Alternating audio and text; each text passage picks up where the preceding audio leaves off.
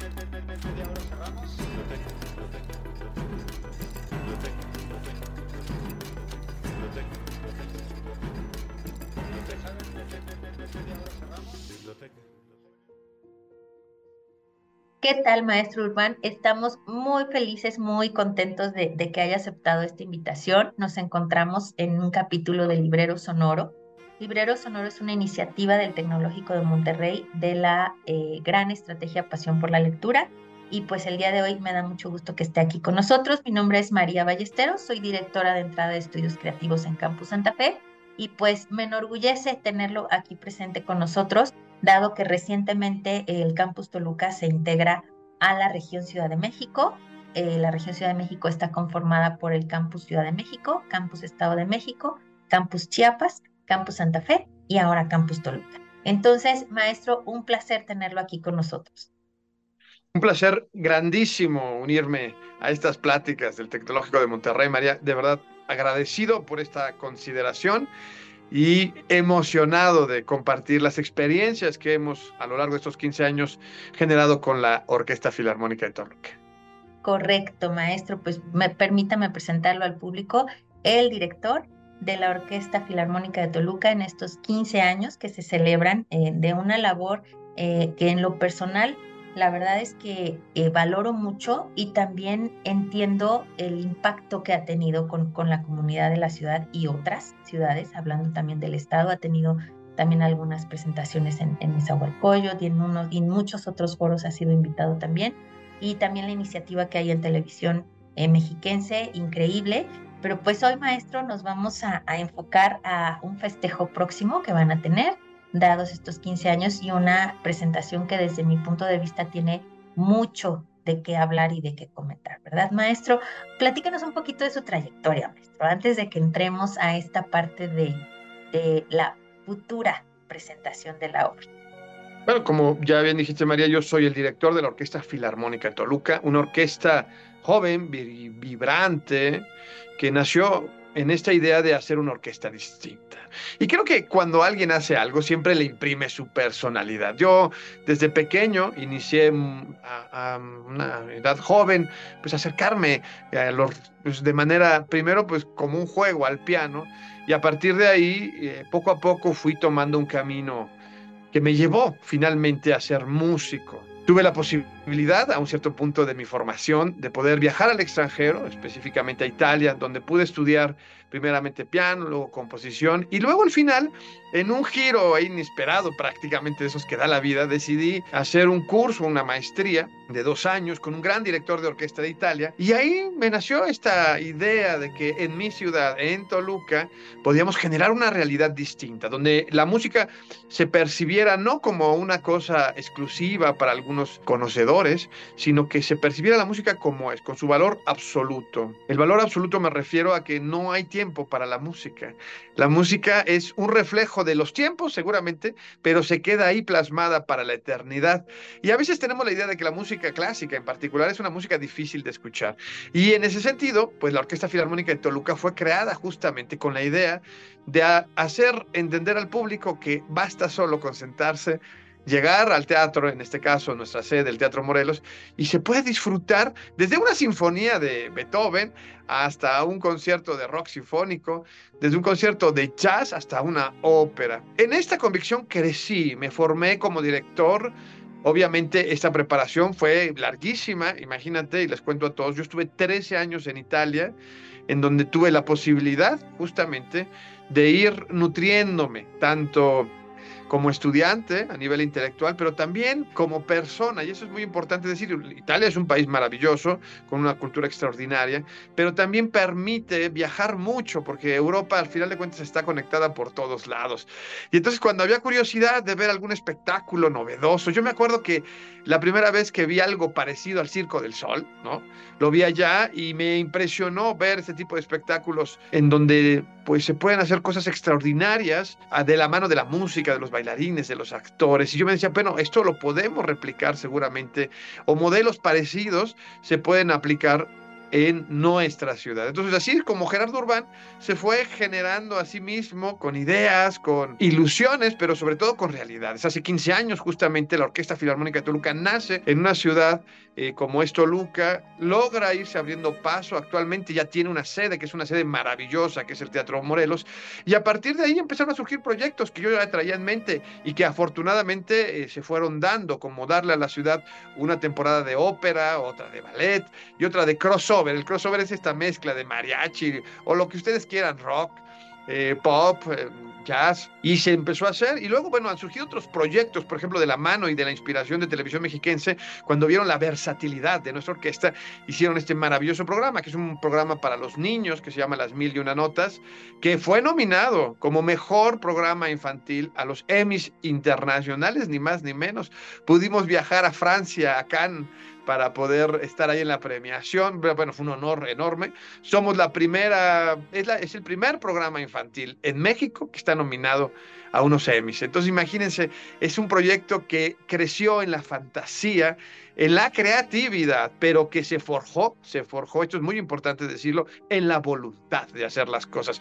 Porque uno puede soñar, uno puede desear las cosas, pero es la voluntad la que forja las cosas. Y así es como en estos quince años hemos vivido, y la orquesta ha crecido. Es una orquesta joven, es una orquesta de alguna manera distinta, y es una orquesta cercana a su público. Sí, maestro, sin duda, la verdad es que en las oportunidades que yo he tenido de, de colaborar con ustedes y también con grupos de estudiantes, el aprendizaje y la vivencia que llegan a tener al estar cerca de ustedes, de la orquesta, de los músicos, bailarines, productores, es, es increíble, ¿no? Platicamos en algún momento sobre el liderazgo, en otros momentos hablamos también sobre la importancia de una producción, pero hoy, hoy de verdad me siento halagada de que haya aceptado esta invitación, porque además eh, es poco conocido que en el Tecnológico de Monterrey tenemos una carrera que se llama Licenciatura en Tecnología y Producción Musical, y tenemos una gran cantidad de estudiantes que traen este, este, esta pasión con la que usted habla sobre la música y estas ganas de entender a, a la industria musical desde todos sus, sus, sus aristas, ¿no? Como bien lo comentó, ópera, crossover y demás. Pero hoy, hoy quisiera que platicáramos precisamente de la flauta mágica. Al enterarme que la orquesta va a tener esta producción, me, me doy a la tarea de revisar, porque yo sé que las, los proyectos el maestro Urbán no los elige de casualidad, ¿no? Los elige por alguna razón.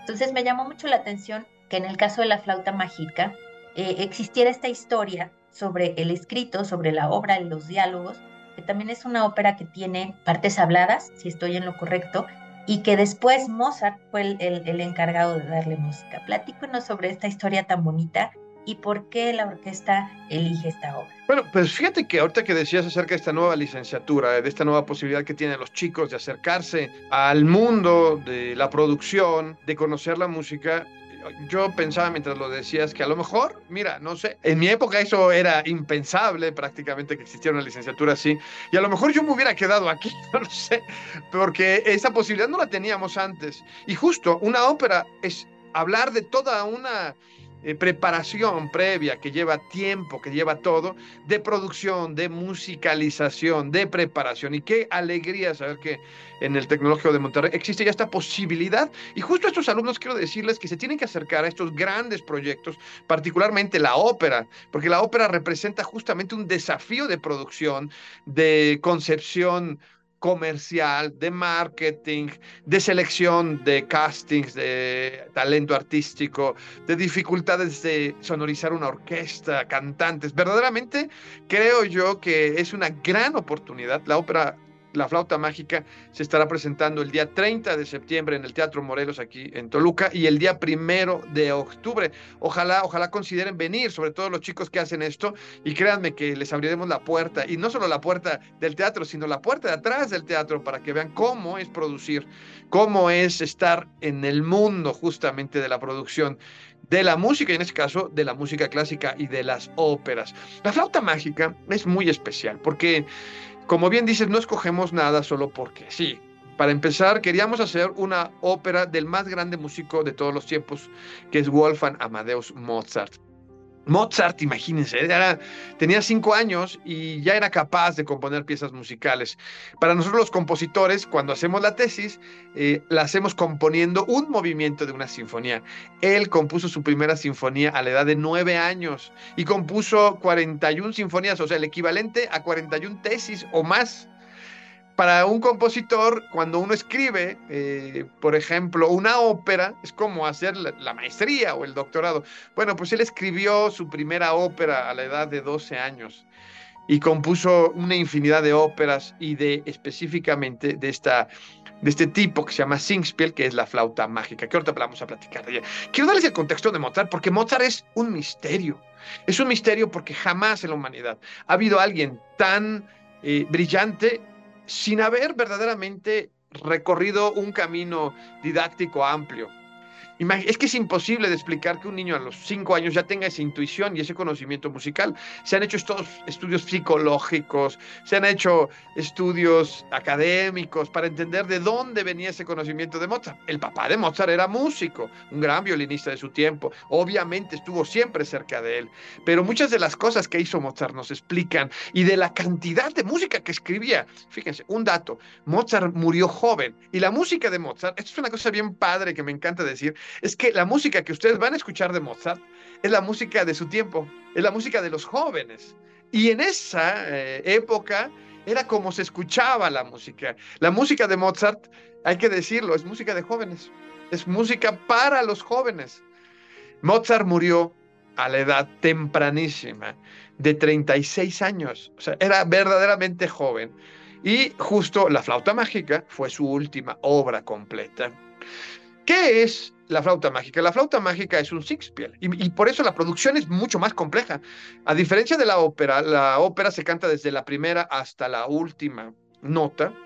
El Singspiel no. Para empezar, el Singspiel es muy parecido a lo que será más adelante, unas, pues, unas décadas después, la zarzuela en España, y muchas décadas después, por ahí del mil ochocientos y pico, el teatro musical. ¿Por qué? Porque mezclan las dos cosas, la parte actuada con la parte cantada.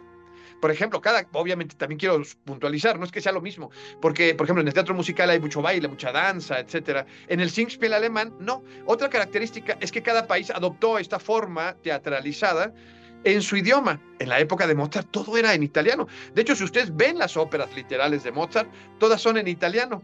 Y los Singspiel, de los cuales él fue un gran promotor desde niño, porque ya escribía Singspiel desde niño, eran todos en alemán. Y eran, obviamente, pues, eh, farsas, comedias, historias, fábulas, etcétera, ¿no?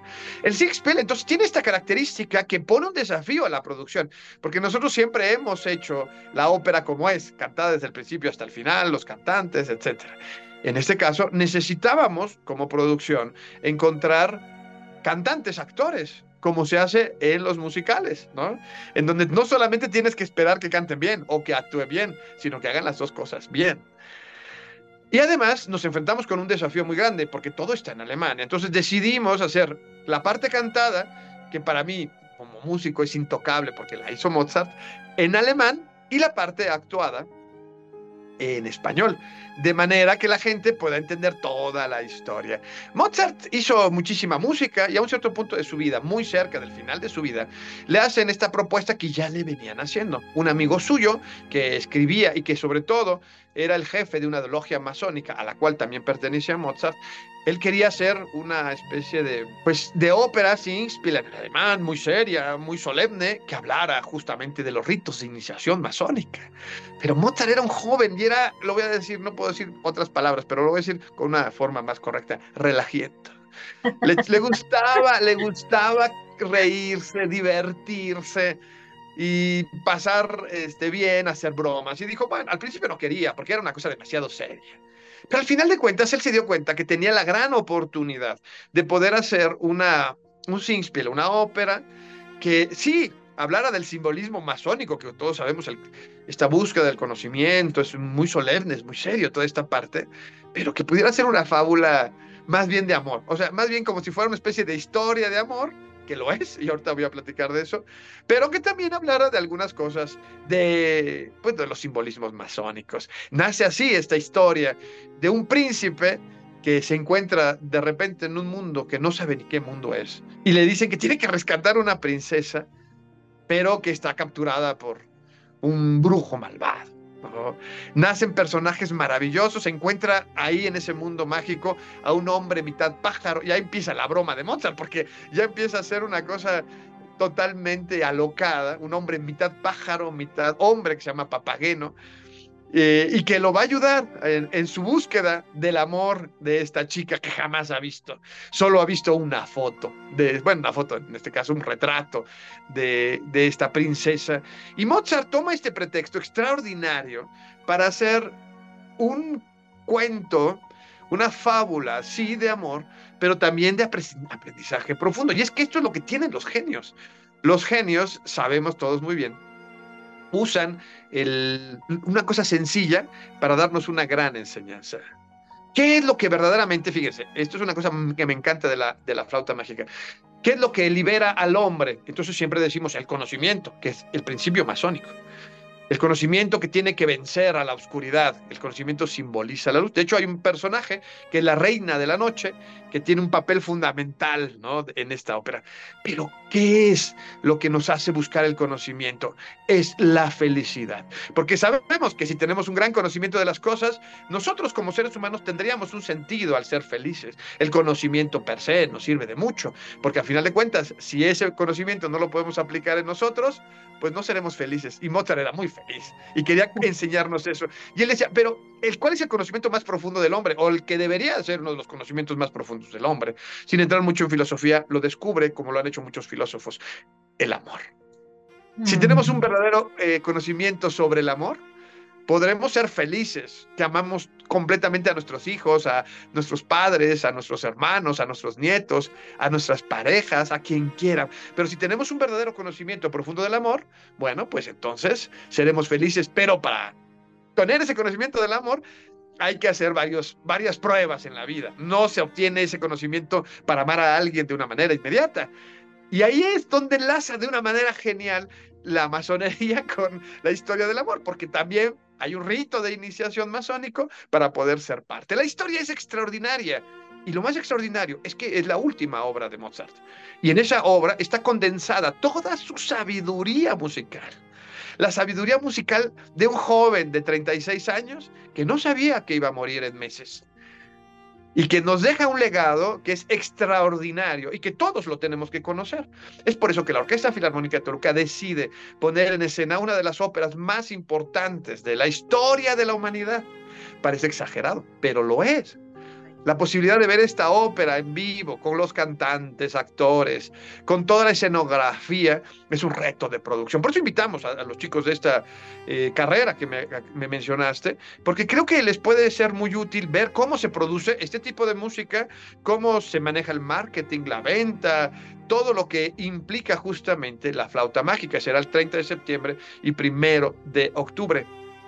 Mozart termina esta ópera y se embarcará en lo que será su última obra inconclusa, que es el famoso Requiem, que escribirá justo en el hecho de muerte. Wow. Nunca lo terminó, ¿eh? Y quiero decir que la mitad del Requiem ya no lo escribió Mozart. Es, pocas personas saben que el Requiem de Mozart no lo escribió Mozart realmente.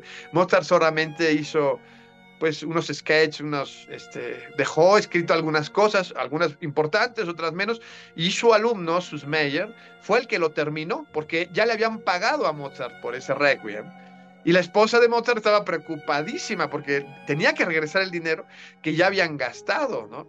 Entonces habló secretamente con el alumno más cercano de Mozart, y le dijo, oye, échame la mano, y termina, y lo firmaron como si fuera Mozart, pero en realidad ese famoso Requiem solo escribió Mozart algunas cosas. La obra, última obra completa de Mozart, es justamente la flauta mágica, música extraordinaria, tiene un área que no la puedo cantar aquí porque es dificilísima, pero es famosísima. Con que escucharan tres notas de esa área dirían, claro que la hemos escuchado. Es una de las áreas más hermosas jamás escritas, más famosas de todos los tiempos y las más de las más difíciles. Creo que, concluyendo esta parte de Mozart y de la producción, pues obviamente un genio de esta naturaleza requiere una gran preparación, una gran producción. Imagínense, solo en escena entre coros, un coro monumental de cien voces, orquesta de ochenta instrumentistas, un elenco de actores cantantes de dieciocho personas, eh, más los actores, más todo lo que complementa esto. Estamos hablando de más de doscientas y pico personas, solo como elenco. Ahora imagínense todo lo que tiene que haber detrás. Por eso me alegra mucho que el Tecnológico de Monterrey tenga esta carrera, porque nosotros, pues, en un futuro, y lo tengo que decir, nos nutriremos de estos chicos que ya tienen este conocimiento y que nos van a ayudar a que este trabajo tan complejo, tan difícil, se materialice y ese sueño se haga realidad. Ay, muchísimas gracias, maestro. De verdad, es un, es un, no sé, como un gusto escucharlo con, con, ese, con esa pasión y con esa alegría sobre todo lo que hace. Y, y de verdad eh, he tenido la oportunidad de ir a varias de las, de las óperas que han producido junto con la O F I T, eh, y recuerdo una, ya, ya para terminar nuestra plática, una anécdota que me pareció valiosísima y que creo que vale la pena resaltar, y, se, y también va la pregunta para ver si lo van a hacer ahora en La Flauta Mágica. Eh, recuerdo que, que una de sus iniciativas fue que la gente le cuesta trabajo acercarse a la ópera porque no la entiende, ¿verdad? Porque está en otro idioma. Y recuerdo que en esa ocasión, en Turandot, nos hizo el favor a todo el público de poner eh, los subtítulos de la obra. Recuerdo que, que había toda la producción para poder ver eh, eh, lo que se estaba cantando, los diálogos y demás, pero en español. Y eso pues hacía que se involucrara más al público. ¿Van a hacer algo similar ahora con esta parte en alemán o...? ¿O vamos a tener que aprender alemán? El alemán es un, un idioma para nosotros complejo, eh, pero no, claro, por supuesto. Como ya te decía, la producción de esto nos hizo soñar primero que en una parte, la parte actuada fuera en español, súper simpática, les va a encantar porque además... Eh, eh, la, la magia que tiene, que hizo Mozart junto con este libretista, pero realmente el que le metió las manos al final fue Mozart, y las, los chistes, las bromas son tan actuales que uno hasta se sorprende que haya estado escrito hace doscientos años. Y la parte en alemán, por supuesto, vamos a poner todo lo que es la traducción. Es como ir al cine ver la ópera, ¿eh? Lo tengo que decir. Entonces todas las partes, cuando uno va al cine, las personas que hablan muy bien inglés, obviamente a lo mejor no leen los subtítulos, pero todos sabemos que cuando vamos al cine y hay subtítulos, pues vemos la película como si fuera, como si fuéramos también nosotros conocedores de la lengua inglesa, ¿no? Uh-huh. Así va a ser en la ópera también de La Flauta Mágica. Las partes en alemán estarán en español y las partes en español, pues las disfrutarán escuchándolas de viva voz de nuestros maravillosos cantantes y actores. Así es que es una gran experiencia completa y es como ver, lo digo siempre, una película pero en vivo. Ay, qué padre. La verdad es que sí, vamos a hacer todo lo posible por, por estar ahí. treinta de septiembre y primero de octubre, Teatro Morelos, en la ciudad de Toluca.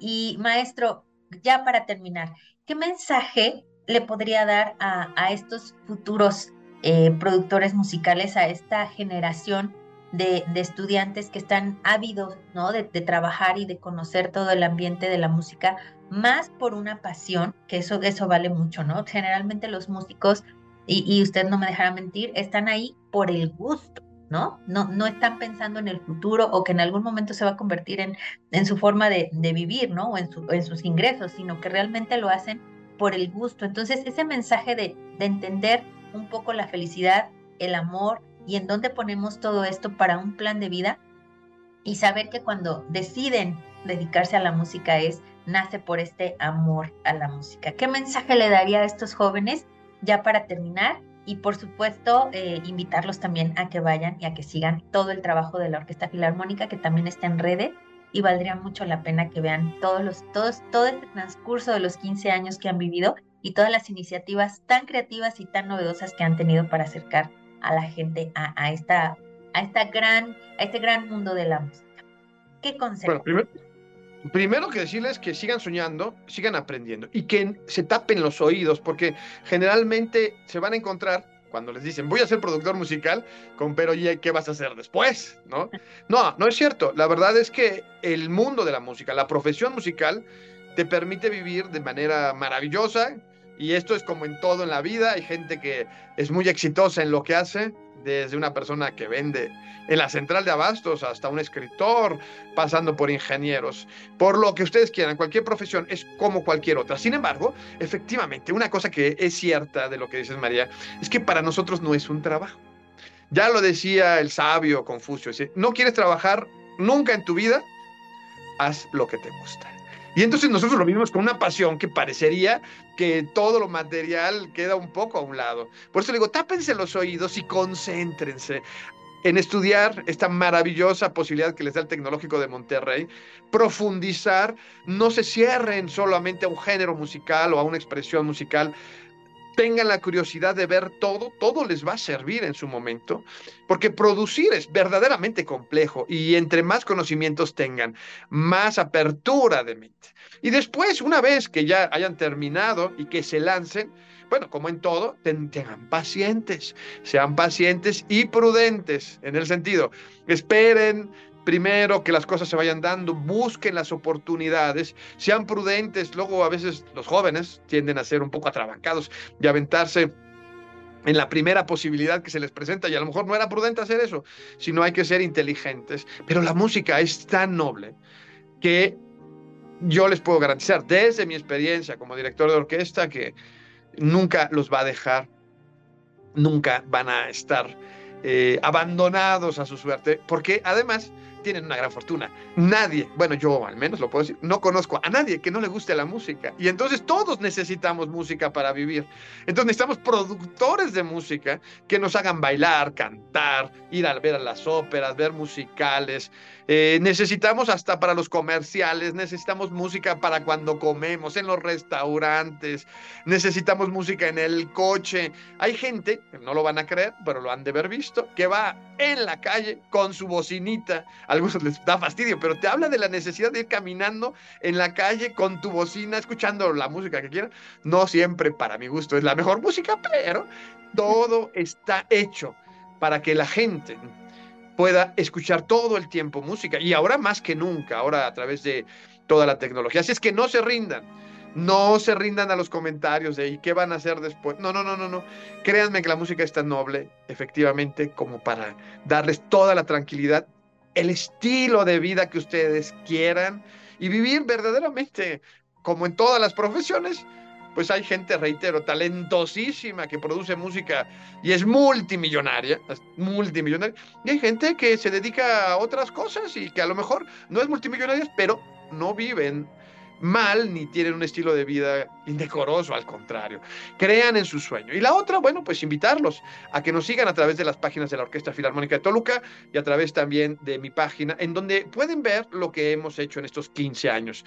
Empezamos con proyectos tan novedosos como un flash mob, en donde nos situamos en el medio de la ciudad de Toluca e hicimos nacer la belleza. Los músicos se fueron creando, lo pueden ver en mi canal de YouTube, por cierto. E hice otros proyectos maravillosos de flash mob que tuvimos también, que produjimos, que fue el Hoy Diriges Tú, eh, y así óperas, ballet, conciertos de rock, conciertos sinfónicos, por supuesto, con visiones distintas, ¿no? Eh, verdaderamente interesante. ¿Dónde lo pueden ver? Bueno, pues en nuestras páginas, estamos en Facebook, estamos en todas las redes sociales, no las voy a enumerar ahora porque cada vez son más, pero desde Thread, que es la más nueva, hasta Facebook, que es la más vieja.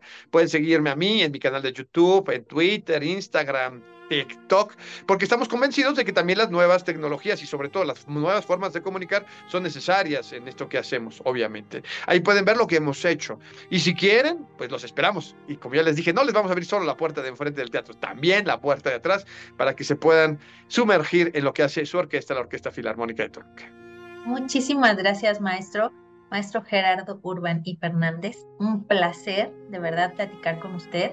Agradezco mucho su tiempo, sé que es una persona muy, muy ocupada, pero siempre, siempre ha tenido tiempo para los jóvenes, siempre ha tenido tiempo para compartir y siempre ha tenido tiempo también para, para educar un poco a todos nosotros los que queremos saber más de la música. Mil gracias, maestro, espero eh, encontrarlo pronto nuevamente, y cerramos este capítulo de Librero Sonoro.